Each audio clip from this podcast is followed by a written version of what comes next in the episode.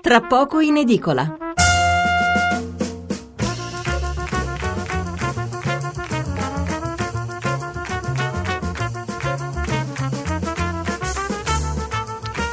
Buonasera da Stefano Mensurati e benvenuti all'ascolto di Tra poco in edicola, la rassegna stampa notturna di Radio 1. 800 055 101 il numero verde per intervenire in diretta, 335 699 29 49 il numero per inviarci un sms.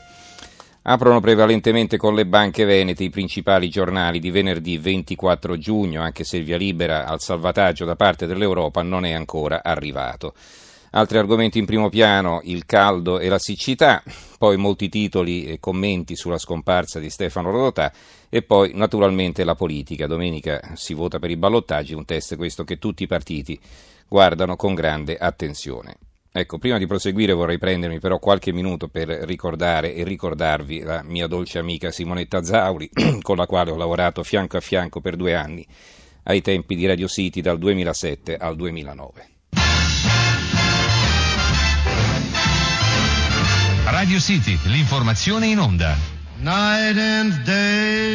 Sono le 16.38 e noi ripartiamo su Radio 1, questa è Radio City, fra poco ritroveremo Stefano Mensurati e intanto la musica di Cristiano De André, difficile era trovare una chiave di lettura, un modo nuovo di riproporre un repertorio straordinario con il quale molti si erano già confrontati, però l'aver vissuto fin da piccolo eh, questo repertorio, le canzoni appunto del padre ha giocato a favore di Cristiano che dopo aver superato il blocco emotivo, il dolore immenso per la perdita del padre, ha deciso di affrontare questa prova. Il risultato è De André canta De André e la prima delle canzoni con le quali veniamo a contatto è questa Fiume Sand Creek. Io conducevo la parte giornalistica e lei alternandosi con Barbara Condolelli, quella musicale, una donna che io però ho sempre considerato una ragazza per quel suo sorriso contagioso, con la sua gioia di vivere, per la battuta sempre pronta, una donna con la quale era nata una bella amicizia. A volte si finisce in uno sgabuzzino per dispetto, una sorte che in circostanze diverse ha riguardato anche noi due e in quei momenti eh, una delle pochissime cose positive che puoi fare la conta di chi ti è vicino, di chi ti è veramente amico. Eh, nonostante le amarezze, Simonetta era sempre rimasta la stessa, spontanea, con un approccio positivo.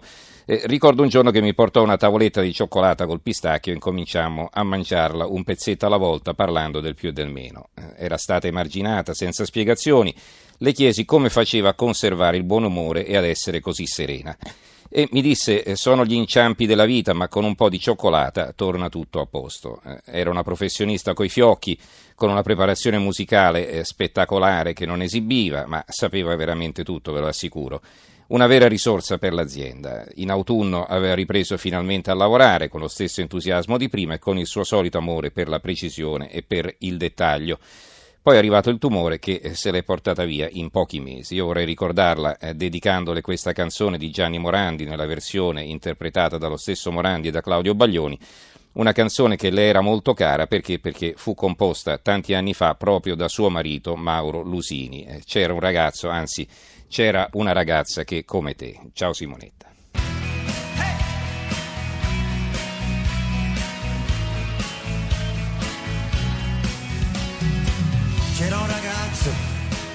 Che come me amava i Beatles e Rolling Stones, girava il mondo, veniva dagli Stati Uniti d'America.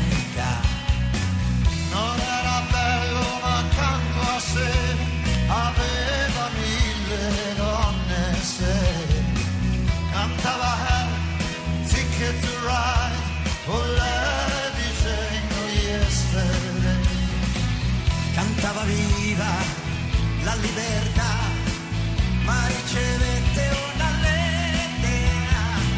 La sua chitarra mi regalò, fu richiamato in America. Stop coi Rolling Stones, stop coi Beatles, stop. M'han detto va nel Vietnam e spara